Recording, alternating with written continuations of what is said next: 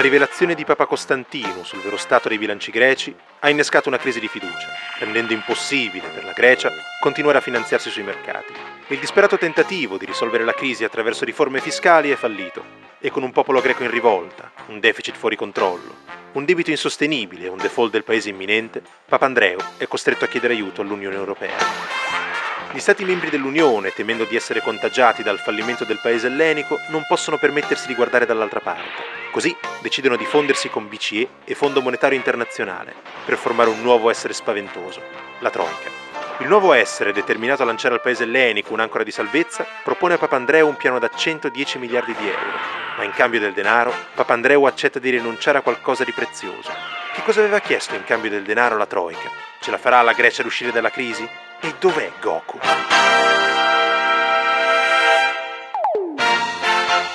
Il primo piano di salvataggio.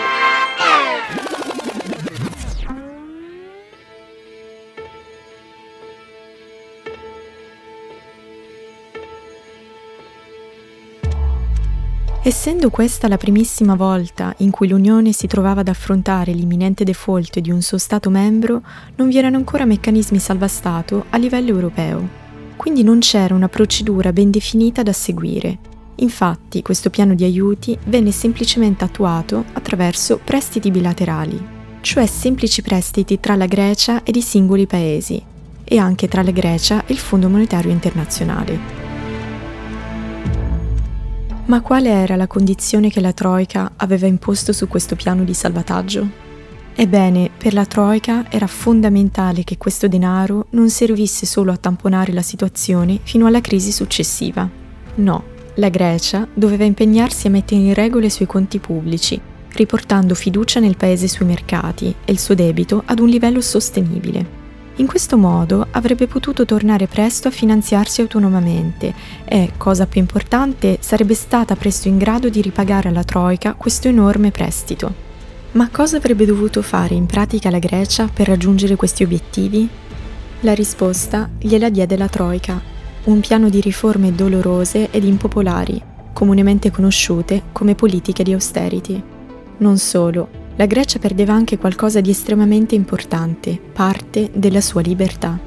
Tra le varie condizioni legate al prestito, infatti, la Troica avrebbe sorvegliato strettamente le mosse del governo greco per anni, per assicurarsi che le politiche di austerity venissero implementate con disciplina, puntualità e rigore. Ma cosa diavolo sono le politiche di austerity? Beh, tra un attimo ve lo spieghiamo, ma intanto vi diamo un indizio. Queste politiche piacciono poco, molto poco, a tutti i popoli. E quello greco, che come sapete dagli episodi precedenti non ci mette molto a farsi sentire, non è stato un'eccezione.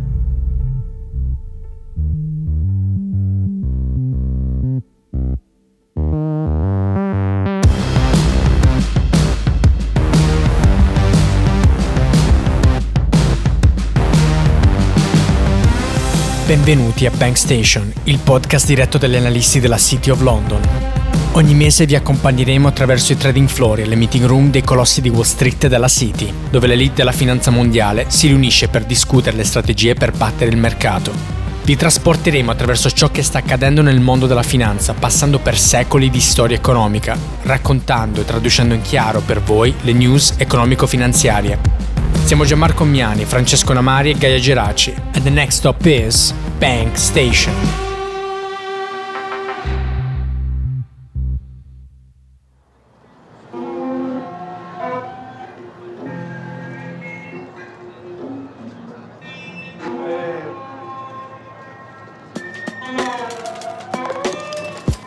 In questi episodi non abbiamo trattato la finanza personale, quella che si occupa dei singoli individui e delle imprese ma abbiamo trattato temi di una finanza più pubblica, l'equazione entrate e uscite dello Stato, il deficit e il debito pubblico.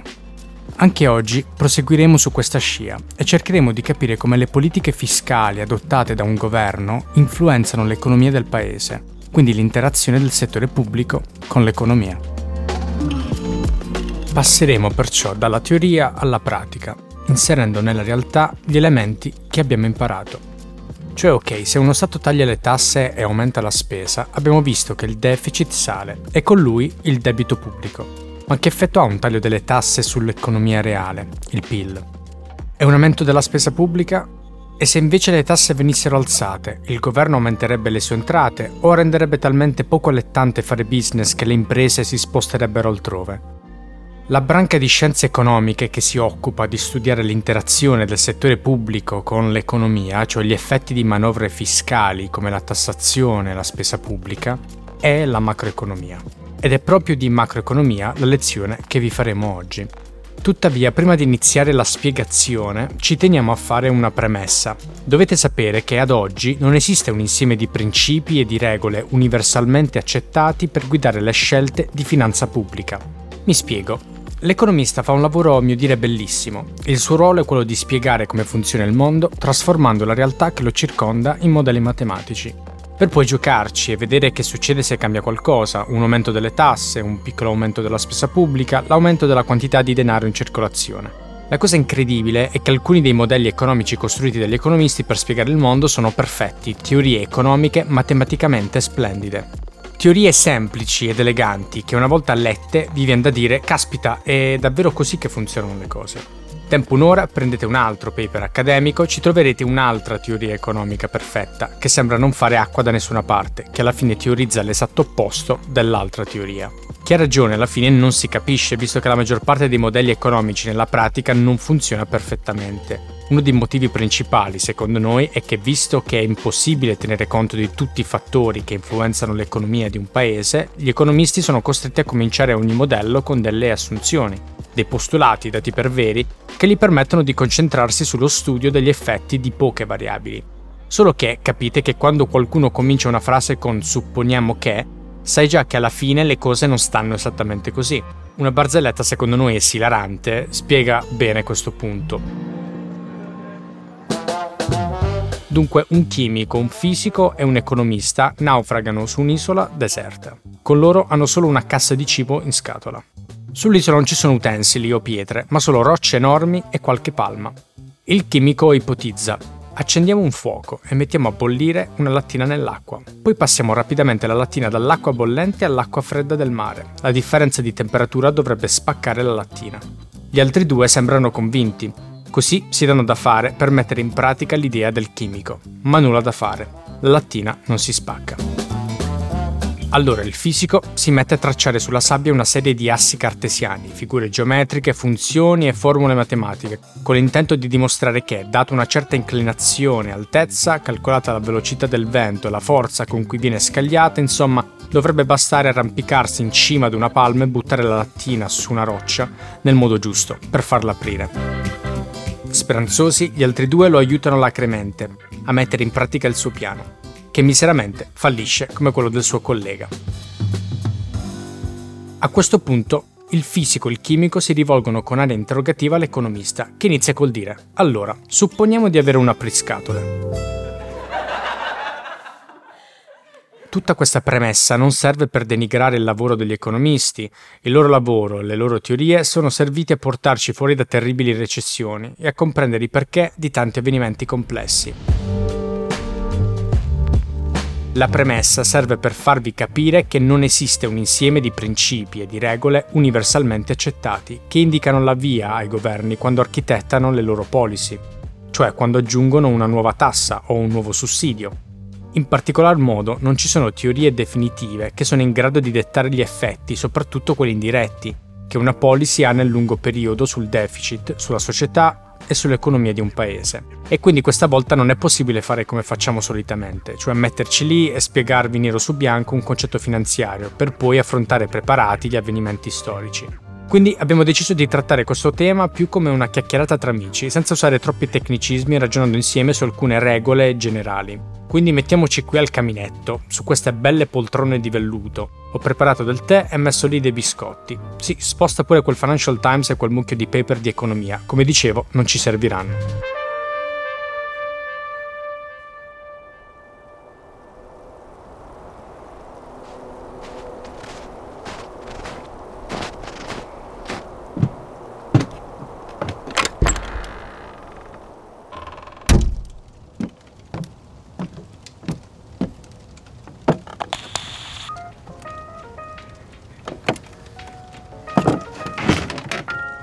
Bene, parliamo un po' di economia. Allora, partiamo da una storia che per quanto devastante ci ha lasciato moltissimi insegnamenti. La crisi finanziaria del 2008.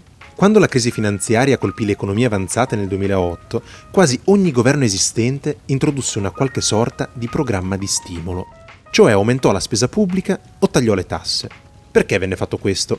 Il motivo nasce dalla cosiddetta textbook economics, chiamata spesso così perché è proprio quell'economia che si studia all'università.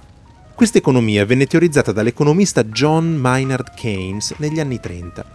La teoria keynesiana prevede proprio che lo Stato intervenga attivamente sull'economia per correggere i periodi di decrescita economica e perfino quelli di eccessivo boom economico. Keynes individuò due tipi di politiche fiscali, quelle espansive, che prevedono il taglio delle tasse e l'aumento della spesa pubblica, quindi politiche fiscali generose, e quelle politiche restrittive, che sono l'esatto opposto, cioè una riduzione della spesa pubblica e un aumento delle tasse. Queste ultime sono proprio le politiche di austerità che vennero imposte alla Grecia in cambio degli aiuti, ma ci arriveremo più tardi. Secondo Keynes, il mercato cosiddetto libero, cioè senza l'intervento dello Stato, se lasciato a se stesso produce dei periodi di boom economico, alternati a dei momenti di forte recessione. Il ruolo dello Stato è quindi quello di tenere a freno l'economia nei momenti di boom economico, per evitare che l'economia del paese si surriscaldi, mentre nei periodi di crisi deve fare in modo che gli effetti della recessione non siano pesanti e soprattutto che non siano duraturi. Un po' come la formica nella storia della cicala, che nei momenti di prosperità accumula risorse, mentre nei momenti di scarsità utilizza le riserve per dare da mangiare a tutti quanti. Quindi, secondo le teorie di Keynes, i governi dovrebbero attuare politiche espansive nei momenti di crisi economica, mentre le politiche cosiddette di austerity dovrebbero essere attuate durante i periodi di boom, in modo da tenere a freno l'economia. Ma qui una domanda sorge spontanea. Perché un aumento della spesa pubblica e un taglio delle tasse sono considerate manovre espansive, cioè che stimolano l'economia? Facciamo un bel esempio. Vedi quella penna sul tavolo? È una Mont Blanc, me la regalò mio fratello qualche anno fa, in occasione del mio primo lavoro. Usiamola per fare un esempio. Supponiamo che il governo debba acquistare delle penne per gli impiegati delle poste per il valore di 100 euro. Le penne sono fornite dalla Mont Blanc. Pensateci, ora la Mont Blanc ha un cliente in più, L'aumento della domanda per le penne ha fatto sì che l'azienda mettesse in moto una maggiore produzione, producendo così 100 euro di penne in più di quelle che avrebbe prodotto senza l'intervento dello Stato. Pensateci, ora anche il PIL della nazione è aumentato, di 100 euro per la precisione. Bene, l'esempio non finisce qui, continuiamo a seguire questi 100 euro che sono stati inseriti nell'economia. Facciamo finta che una parte di questi, tipo 40 euro, finiscono in maggiori tasse, pagate indietro allo Stato dalla Mont Blanc mentre i restanti 60 euro diventano reddito disponibile di qualcuno, i lavoratori della Montblanc in questo caso. Supponiamo che questi decidano di risparmiarne la metà e di spendere i 30 euro rimasti. Così acquistano altri 30 euro di beni in un'altra azienda, facendo così crescere il PIL di altri 30 euro.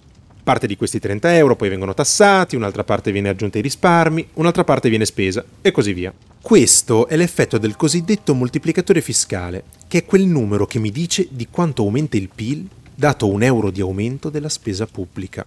Questo moltiplicatore è ciò che sostiene la teoria interventista di Keynes, cioè che quando l'economia di un paese è in recessione, per evitare che la crisi sia troppo pesante o abbia effetti duraturi sull'economia, lo Stato dovrebbe intervenire aumentando la spesa pubblica, che come abbiamo visto in questo esempio ha un effetto stimolante sul PIL. Il taglio delle tasse funziona in modo molto simile, lasciando più denaro nelle tasche dei cittadini che ora hanno più reddito disponibile per fare acquisti. Ma qui, caro mio, dovrebbe sorgerti un dubbio. Fino a qualche minuto fa abbiamo visto che la Grecia è finita nei guai proprio per via di una spesa pubblica esagerata. Con alta evasione fiscale e con una generosa politica di bilancio, il deficit e il debito pubblico sono finiti fuori controllo. Ed ecco perché, sempre secondo la teoria economica keynesiana, lo Stato nei momenti di prosperità economica dovrebbe applicare le politiche di austerity, con tasse più alte e una spesa pubblica ridotta. L'austerity, per lo stesso principio del moltiplicatore visto prima, funziona esattamente al contrario delle politiche fiscali espansive. Quindi l'economia in boom rallenterebbe e crescerebbe ad un passo più lento e sostenibile. Inoltre le politiche di austerity garantirebbero la riduzione del deficit e del debito pubblico, in modo tale che in un momento di crisi economica lo Stato abbia sufficiente margine di manovra per invertire la rotta e aumentare la spesa. Caspita, è così che funziona, ma è chiarissimo semplice ed elegante, starete pensando voi. Ma ahimè, come vi ho detto all'inizio, questa è una delle tante teorie di finanza pubblica. Infatti, durante gli anni della crisi greca, nel mondo occidentale, andava sempre più di moda un'altra teoria economica, quella che vedeva come protagonista l'austerità. Ogni paese con un'economia in deficit veniva additato come la prossima Grecia, se non avesse immediatamente tagliato la spesa pubblica e aumentato le tasse. La teoria keynesiana venne sommariamente lasciata da parte. I dubbi che imporre misure restrittive su economie già in recessione avrebbe aggravato ulteriormente la situazione vennero zittiti, garantendo che la disciplina fiscale, un basso deficit o addirittura un surplus avrebbe portato fiducia da parte degli investitori nei paesi e tutto si sarebbe aggiustato. Queste teorie, per quanto andassero contro la textbook economics, non erano del tutto campate per aria. Il moltiplicatore e le teorie di Keynes hanno infatti moltissimi limiti. Il primo, come al solito, sono i numerosi postulati, le numerose assunzioni che reggono questo modello meraviglioso. Un secondo limite del moltiplicatore, quello più citato dai sostenitori dell'austerity, è che una maggiore spesa pubblica può sostenere il livello del PIL nel breve periodo, ma tipicamente non fa nulla per rafforzare il potenziale di crescita dell'economia nel lungo periodo. Molti sostengono infatti che quest'ultimo non dipende dalle politiche fiscali, ma da fattori di fondo come lo sviluppo tecnologico, la capacità degli imprenditori di organizzare al meglio i fattori della produzione, l'efficienza della pubblica amministrazione, della giustizia e del sistema scolastico. Quindi, secondo i difensori dell'austerity, le politiche fiscali generose possono sì, nel breve periodo, limitare i danni di una recessione, ma nel lungo periodo non fanno la differenza e quindi l'unico output è quello di lasciare in eredità debiti pubblici elevati in molti paesi. Perciò, da questo punto di vista, l'aumento della spesa pubblica può addirittura essere un freno, perché tende ad accrescere il deficit e dunque il debito pubblico. Questa era la corrente di pensiero che aleggiava in Occidente nel 2010 e la Grecia fu il pretesto perfetto per metterla in atto. Il fallimento di una politica di bilancio generosa era ciò che i difensori dell'austerity stavano aspettando. Perciò, al grido di avete visto cosa succede se non si segue una rigorosa politica di bilancio, vinse la linea dura imposta dalla Troica. Bene, le nostre chiacchiere terminano qui. So che siete rimasti delusi, che vi sembra di non avere capito quale sia la ricetta giusta da seguire in caso di crisi. Effettuare politiche fiscali espansive, come dice Keynes, oppure mantenere una politica fiscale più rigida, visto che tanto, come dicono i difensori dell'austerity, nel lungo periodo sono le fondamenta dell'economia che fanno la differenza. Siccome noi a quel famoso lungo periodo ancora non ci siamo arrivati, non possiamo ancora rispondere con precisione. Ma queste, come dicevamo, sono solo riflessioni raccontate in una semplice chiacchierata tra amici, che come spesso accade, non portano a risposte precise. Ora basta chiacchiere e lascerò che i miei stimati colleghi vi raccontino il continuo della storia. Ma ehi, non disturbatevi. Restate pure sulla sedia, perché signori, ora ricomincia la commedia, che non è fatta di ossa ma di atti per raccontare a voi gli straordinari fatti. L'ora dei preamboli è finita, è ora che si vada a incominciare, a tessere la trama e poi l'ordito, a svolgere, cucire e ricamare. Che squillino le trombe, signori spettatori. Inizia la commedia, che parlino gli attori.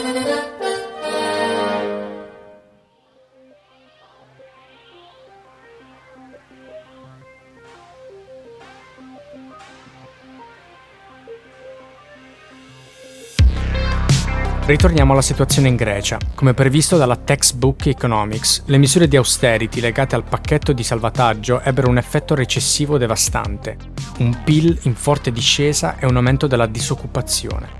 Inoltre, con i tagli dei salari e delle pensioni, il potere di acquisto delle famiglie si riduceva sempre di più. In parole semplici, la gente diventava sempre più povera.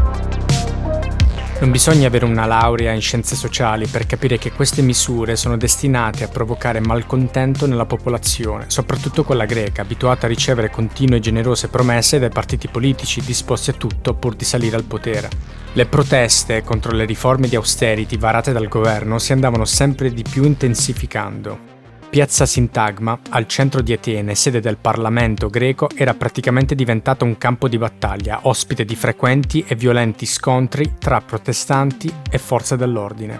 L'ira del popolo greco non era diretta solamente contro Papandreou e il suo governo, i greci cominciavano sempre di più a odiare i creditori internazionali. Dopotutto la Troica, anche se da lontano, era sempre presente, attenta a monitorare l'implementazione di tutte le riforme che la Grecia aveva promesso in cambio degli aiuti economici.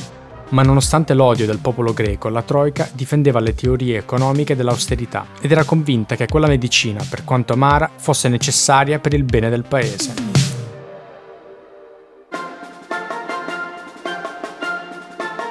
Tutto stava andando secondo i piani. Il piano di salvataggio era stato avviato, la Grecia stava implementando le politiche di austerity. Presto il deficit si sarebbe ridotto e di conseguenza la relazione tra il debito e il PIL greco sarebbe diminuita. La fiducia sui mercati si sarebbe presto ristabilita e il paese avrebbe potuto tornare a finanziarsi autonomamente. Ben fatto Troika, ben fatto Yorgos.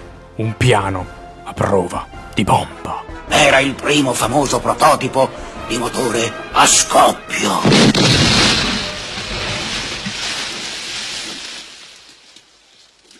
Il piano di salvataggio si rivelò tutt'altro che perfetto. Già qualche mese dopo l'avvio del programma di aiuti iniziarono a crescere i dubbi su quanto il piano di salvataggio con i suoi obiettivi e scadenze fosse realistico. In primo luogo, quando il piano venne strutturato, i paesi della UE si opposero al taglio del debito, nonostante le spinte del Fondo Monetario Internazionale. Questo fece sì che la montagna di debito rimanesse un grosso fardello per l'economia greca. Inoltre, le misure di austerity ebbero effetti molto recessivi, il che fece aumentare ulteriormente il rapporto tra il debito e il PIL. E infine la ciliegina sulla torta. Vi ricordate di Papa Costantino? Il ministro delle finanze che rivelò che il deficit era intorno al 12% del PIL, beh, poco dopo l'inizio del piano di salvataggio, l'Eurostat rivide i conti e venne fuori che il deficit greco nel 2009 era in realtà circa il 16%. E capirete che se la stima su cui si era basato il piano cambia, risulta ovvio che il piano stesso non sta più in piedi.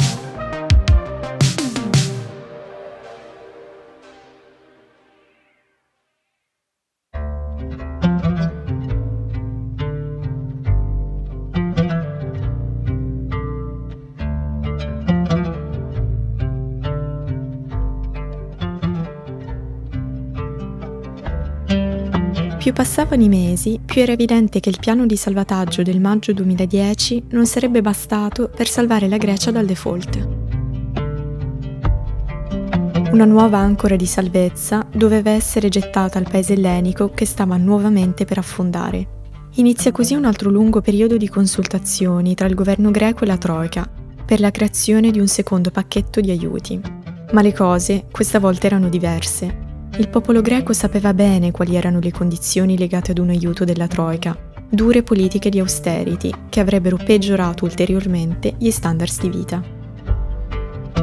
Non potendo ignorare le proteste del popolo, Yorgos propose di dare alla sua gente la possibilità di esprimersi sul nuovo bailout sotto negoziazione, tramite un referendum da tenersi il 30 ottobre del 2011. Sia l'opposizione in Grecia che gli Stati membri dell'Unione Europea si opposero fermamente al referendum, che infine fu annullato. Papandreou, costretto a dimettersi, venne seguito da un governo di unità nazionale con a capo l'ex vicepresidente della Banca Centrale Europea, Lucas Papademos. Papademos diligentemente rassicurò i mercati ed i partners europei dichiarando che avrebbe firmato un secondo piano di aiuti, che la Grecia non era intenzionata a lasciare l'area euro e che le misure di austerity sarebbero state implementate. Così, il 21 febbraio 2012, dopo lunghissime negoziazioni, quell'ancora fu gettata.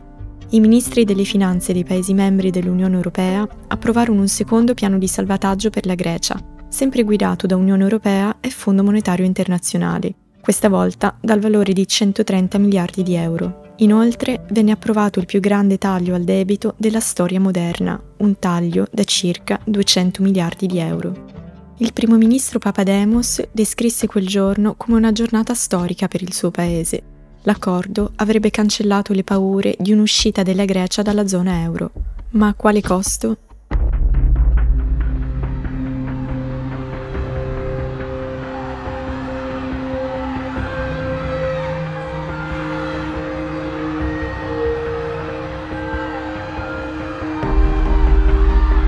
Altri anni difficili si presentavano davanti al popolo greco. In cambio di questo nuovo pacchetto di salvataggio, la Grecia doveva ridurre il suo rapporto debito-PIL dal 160% a circa il 120% entro il 2020, portare avanti un ambizioso programma di privatizzazioni, attuare riforme strutturali del mercato del lavoro, dei beni e dei servizi.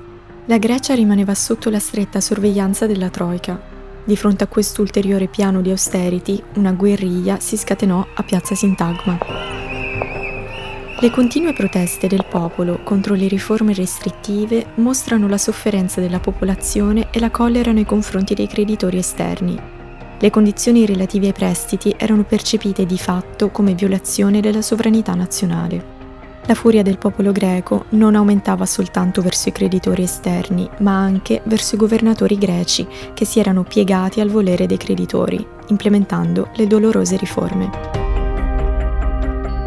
ma i greci avrebbero presto dato una lezione a quei governatori, non più tramite proteste, bensì presso i seggi elettorali, interrompendo così quasi un secolo di bipartitismo. Il PASOK e la Nea Democratia avevano le ore contate. Ma per l'ultimo capitolo di questa storia incredibile ci vediamo tra due settimane.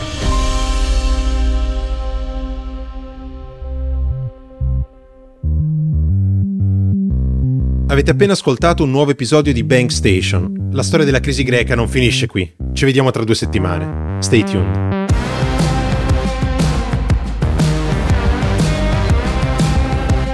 Bank Station è un progetto di educazione finanziaria ideato da giovani professionisti per coloro che desiderano avvicinarsi alla lettura delle news finanziarie.